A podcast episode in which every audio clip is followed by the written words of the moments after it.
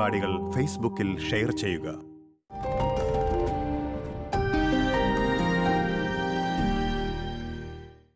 സ്വാഗതം Jayakumar S P S മലയാളത്തിലേക്ക്. വളരെ നന്ദി. പുതിയൊരു വീട് മേടിക്കുവാനോ അല്ലെങ്കിൽ കുറച്ച് സ്ഥലം വാങ്ങി അവിടെ ഒരു വീട് പണിയാൻ സാധിക്കാത്തവർക്ക് ഏറ്റവും എളുപ്പമായ മാർഗമാണ് ഒരു പഴയ വീട് മേടിച്ചത് റിനോവേറ്റ് ചെയ്യുന്നത് അങ്ങനെ ഒരു വീട് റിനോവേറ്റ് ചെയ്യുമ്പോൾ എന്തെല്ലാം കാര്യങ്ങളാണ് നമ്മൾ ശ്രദ്ധിക്കേണ്ടത്? റിനോവേഷൻ ചെയ്യുന്നതിന് മുമ്പ് ആദ്യം പല പ്ലാനിംഗ് ഉള്ള ഒരു കാര്യമാണ്. ഡിസൈനിങ് പ്ലാനിങ് എക്സിക്യൂഷൻ അതെല്ലാം ഒരു പ്രോസസ് ആണ്. നമ്മൾ ഏറ്റവും നല്ല നല്ല ഒരു നല്ല കോട്ട് ഒരു ചീപ്പ് കോട്ട് മീഡിയം കോട്ട് അങ്ങനെയൊക്കെയുള്ള കോട്ടുകളായിരിക്കണം നമ്മൾ നോക്കുന്നത്. എന്നാൽ നമ്മൾ കൂടുതലും ആൾക്കാർ ഈ ലോ ഏറ്റവും ലോവസ്റ്റ് കോട്ടിലേക്ക് പോകുന്ന പ്രവണതയാണ് കണ്ടുവരുന്നത്. അപ്പം അതിൽ പോകാതെ ഒരു ഒരു മീഡിയം കോട്ടിലാകുമ്പം കോൺട്രാക്ടർക്ക് കുറച്ചുകൂടി ആ വർക്കിലേക്ക് കുറച്ചുകൂടെ നല്ല ക്വാളിറ്റി മെറ്റീരിയൽസും സംഭവങ്ങളും അല്ലെങ്കിൽ പുള്ളിയുടെ ഇൻപുട്സ് കൂടുതൽ ഇട്ടുകൊണ്ട് നല്ല ക്വാളിറ്റി മെറ്റീരിയൽസ് വർക്ക് വിജയിപ്പിക്കാൻ പറ്റും. ഈ മാർക്കറ്റിൽ പരിചയമുള്ള ഒരു കോൺട്രാക്ടറെ തിരഞ്ഞെടുക്കുന്നതും നല്ല ഒരു ഒരു നല്ല ഒരു വർക്കിംഗ് അറ്റ്മോസ്ഫിയർ ഉള്ള ഒരു ഒരു സെറ്റപ്പിലേക്ക് പുള്ളിയെ കൊണ്ടുവരുന്നത് എല്ലാം റിനോവേഷനെ നല്ല രീതിയിൽ വിജയിപ്പിച്ചെടുക്കാൻ പറ്റുന്ന ഒരു സംഭവമാണ്.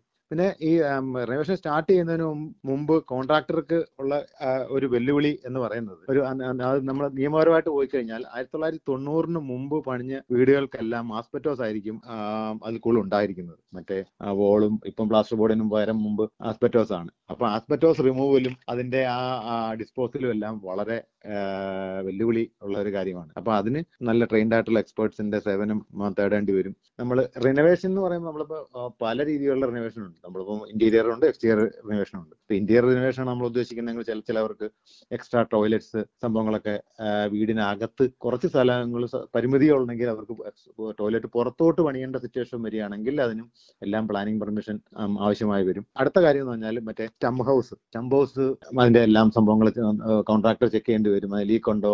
വാട്ടറിന്റെ ഇതുണ്ടോ?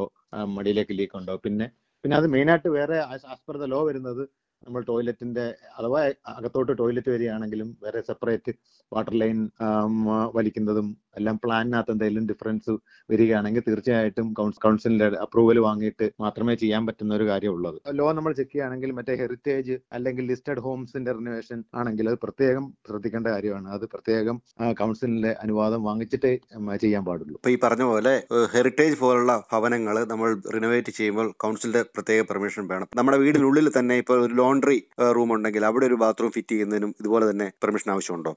സാധാരണഗതിയിൽ ലോണ്ടറിയുടെ അകത്തുള്ള ഇതിന് പെർമിഷൻ ആവശ്യം നിഷ്കർഷിക്കുന്നുണ്ട്. കൗൺസിലിന്റെ പെർമിഷൻ നിഷ്കർഷിക്കുന്നുണ്ട്. പല കൗൺസിലും അതിന്റെതായിട്ടുള്ള ഡിഫർ ചെയ്യുന്നുണ്ട് അവരുടെ നിയമങ്ങളും അതിന്റെ പെർമിഷനും എല്ലാം. പക്ഷേ ലോണ്ടറിയുടെ ഇത് ടോയ്ലറ്റ് ആക്കണമെങ്കിൽ തീർച്ചയായിട്ടും അതിന്റെ പെർമിഷൻ ആവശ്യമുള്ള കാര്യമാണ്. ഇതുവരെ അങ്ങനെ പ്ലാനിങ് പെർമിഷൻ എടുത്ത് ലോണ്ടറി ചേഞ്ച് ചെയ്തിട്ടുള്ള ആൾക്കാർ വളരെ വിരളമായിട്ടേ കണ്ടിട്ടുള്ളൂ. പക്ഷെ എങ്കിൽ പോലും പുറത്തോട്ട് ടോയ്ലറ്റ് വെക്കുന്നത് നിർബന്ധമായിട്ടും നമ്മുടെ പ്ലാനിന് പുറത്തോട്ടുള്ള സംഭവമാണ് അതിപ്പം വീടിന്റെ പ്ലാനിനെ ഓൾട്ടർ ചെയ്യുന്ന സംഭവങ്ങളായതുകൊണ്ട് തീർച്ചയായിട്ടും ഹൺഡ്രഡ് പെർസെന്റും അത് പുറത്തോട്ടുള്ള സംഭവങ്ങൾ കൗൺസിലിൽ പിടിക്കപ്പെടാൻ സാധ്യത കൂടുതലുള്ള സംഭവങ്ങളായതുകൊണ്ട് എന്താ അങ്ങനെ ഉള്ള സംഭവങ്ങൾ തീർച്ചയായിട്ടും ഹൺഡ്രഡ് പെർസെന്റ് പ്ലാനിങ് പെർമിഷനോട് കൂടി മാത്രമേ പോകാൻ പാടുള്ളൂ എന്നാണ് എന്റെ അഭിപ്രായം. അപ്പം വളരെയധികം നിയമം പാലിച്ചുകൊണ്ട് തന്നെയാണ് നമ്മൾ റിനോവേഷൻ ചെയ്യേണ്ടതെന്ന് തന്നെയാണ് ഇപ്പോൾ ജയകുമാർ പറഞ്ഞത്. അതുപോലെ തന്നെ മഴ വരുന്ന ഒരു സാഹചര്യം നമ്മളിപ്പോൾ കൂടുതലായി കാണുന്നുണ്ട്. ഇപ്പൊ പലയിടത്തും ചോരുന്ന ഒരു അവസ്ഥ വരികയാണെങ്കിൽ ഈ റൂഫ് ചിലപ്പോൾ നമ്മൾ റിനോവേറ്റ് ചെയ്യേണ്ടി വരികയല്ലേ? അതിനും എന്തെല്ലാം കാര്യങ്ങൾ നമ്മൾ ശ്രദ്ധിക്കണം റൂഫ് റിനോവേഷനിൽ റൂഫ് റിനോവേഷൻ അതിൽ ഈ കൂടുതലും ലീക്ക് വരുമ്പോഴാണ് നമ്മൾ കൂടുതൽ ഈ- റൂഫ് റിനോവേഷനെ കുറിച്ച് നമ്മൾ കൂടുതലും ചിന്തിക്കുന്നത്. അല്ലെങ്കിൽ അതിന്റെ എസ്തെറ്റിക്ക് നല്ല അതിന്റെ ഭംഗിക്ക് വേണ്ടി നമ്മൾ ഈ രണ്ട് കാര്യങ്ങളാണ് നമ്മൾ കൂടുതലും ശ്രദ്ധിക്കുന്നത്.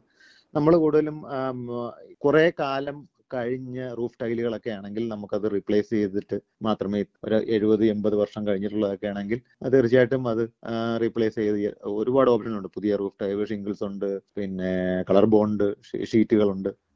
ഈ ടൈലിന്റെ ഒരു മെയിൻ പ്രശ്നം പറഞ്ഞാൽ ടൈലിന്റെ ഇടയിൽ കൂടെ ഉള്ള ലീക്ക് വരുന്നത് മാത്രമല്ല.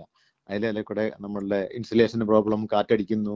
കാറ്റിനെയും വെള്ളത്തിനെയും പ്രിവെന്റ് ചെയ്ത് നമ്മൾ പോയിന്റ് ചെയ്ത് എല്ലാം പെർഫെക്റ്റ് ആക്കി റെഡിയാക്കി കഴിഞ്ഞാൽ പോലും നമ്മൾ ഈ കളർ ബോണ്ടിന്റെയും അതിന്റെയും അത്രയും ഒരു ഇൻസുലേഷൻ ഇത് കാര്യം കളർ ബോണ്ടിന്റെ ഇടയിൽ കൂടെ ഇടയിൽ കൂടെ കാറ്റും സംഭവങ്ങളൊന്നും കയറത്തില്ല റൂഫ് റിനോവേഷൻ എന്ന് പറയുന്നത് ടൈൽ മാറുന്നതിനകത്ത് മാത്രമല്ല. അപ്പോൾ റൂഫ് ഇൻസുലേഷനും കൂടെ അതിന്റെ ഭാഗമാണ്. എന്താ ടൈൽ മാറിയിട്ട് വെള്ളത്തെ പ്രിവെന്റ് ചെയ്യാം അല്ലെ ലീക്കേജ് വാട്ടർ ലീക്കേജ് പ്രിവെന്റ് ചെയ്യാന്നും മാ- മാത്രമേ അതിന്റെ സംഭവം അഡ്വാന്റേജ് ആയി വരുന്നു അത് കറക്റ്റ് ആയിട്ട് വെതർ പ്രൂഫ് വേണമെങ്കിൽ അത് തീർച്ചയായും തീർച്ചയായും ഇൻസുലേറ്റ് തന്നെ ചെയ്യണം. ഞാൻ ചെക്ക് ചെയ്തിട്ടുള്ള നയന്റി പെർസെന്റ് വീടുകളുടെ പഴയ വീടുകളുടെ മേളിലും ഇൻസുലേഷൻ പ്രോപ്പർ അല്ലായിരുന്നു. അപ്പൊ അതുകൊണ്ടാണ് ഏറ്റവും കൂടുതൽ തണുപ്പ് നമുക്ക് ഒരു വീടിലോട്ട് അടിക്കുന്നത്.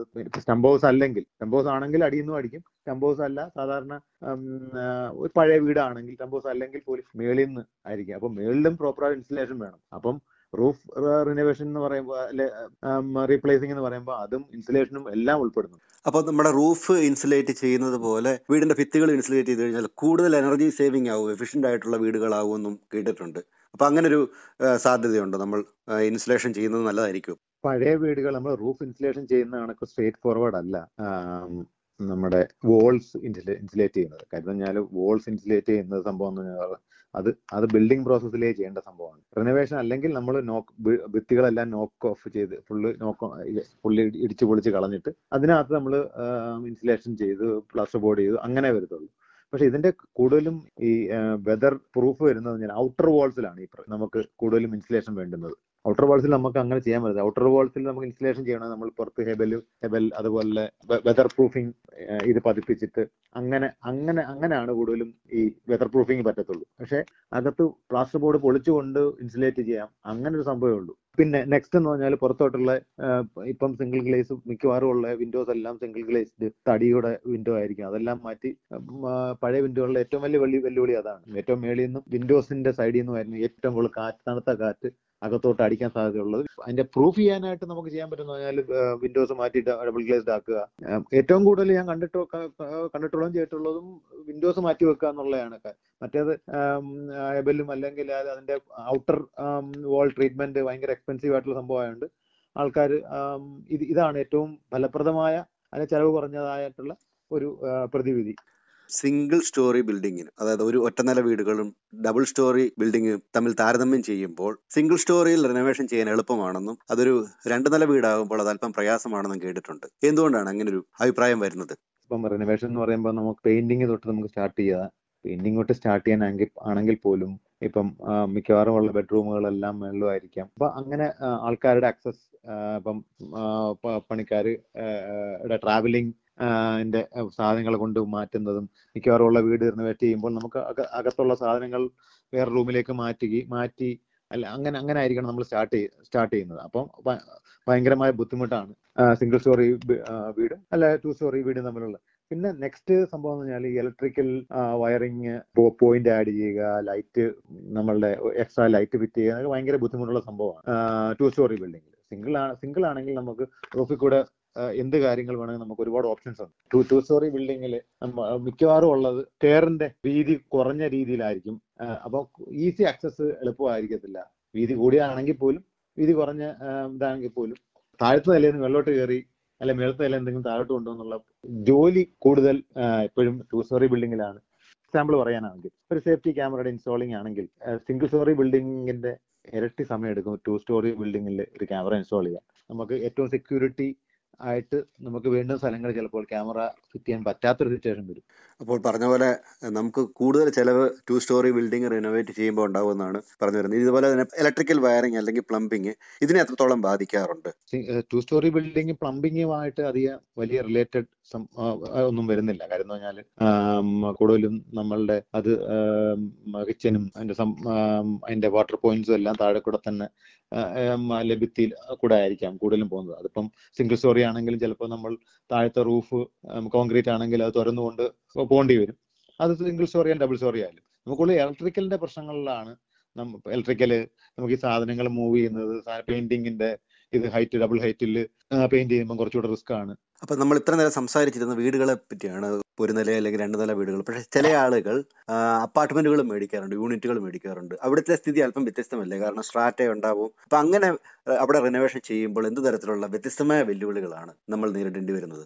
അതിന് അതിലുള്ള മെയിൻ പ്രശ്നങ്ങൾ എന്ന് പറഞ്ഞാൽ ഒരു ബോഡി കോർപ്പ് ആയിരിക്കും അതിനെ കൺട്രോൾ ചെയ്യുന്നത്. അപ്പോൾ എന്ത് ചേഞ്ചസ് ഔട്ടർ എക്സ്റ്റീരിയറിൽ ഈവൻ പെയിന്റ് ചേഞ്ച് ചെയ്യണമെങ്കിൽ പോലും അവരുടെ അനുവാദം വേണം. അവരുടെ മാത്രമല്ല ഈ ബാക്കിയുള്ള ആ ഒരു അഡ്രസ് അഡ്രസ്സിലുള്ള ആ ഒരു ബോഡി കോർപ്പറേറ്റ് അണ്ടറിലുള്ള എല്ലാ ആൾക്കാരുടെയും അനുവാദം. അനുവാദം വാങ്ങിച്ചാൽ പോലും കിട്ടണമെന്നില്ല. എങ്കിൽ പോലും സ്റ്റാറ്റ ആണെങ്കിലും യൂണിറ്റ് ഹൗസ് ആണെങ്കിലും അകത്തുള്ള റിനോവേഷൻ ഈ സെയിം നമ്മൾ നേരത്തെ പറഞ്ഞ കണക്കുള്ള നിയമങ്ങൾ തന്നെയാണ് ഇതിലും ബാധ- ബാധകമാകുന്നത്.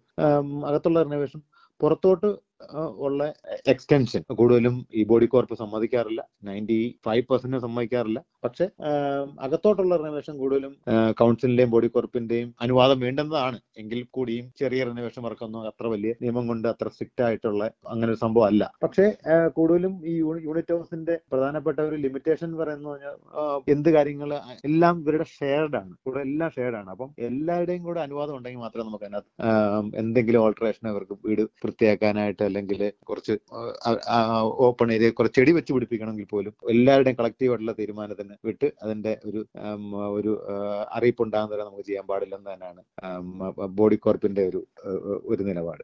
വളരെ നന്ദി ജയകുമാർ ഇത്രയും നേരം എസ് പി എസ് മലയാളത്തിനോട് സംസാരിച്ചതിന്.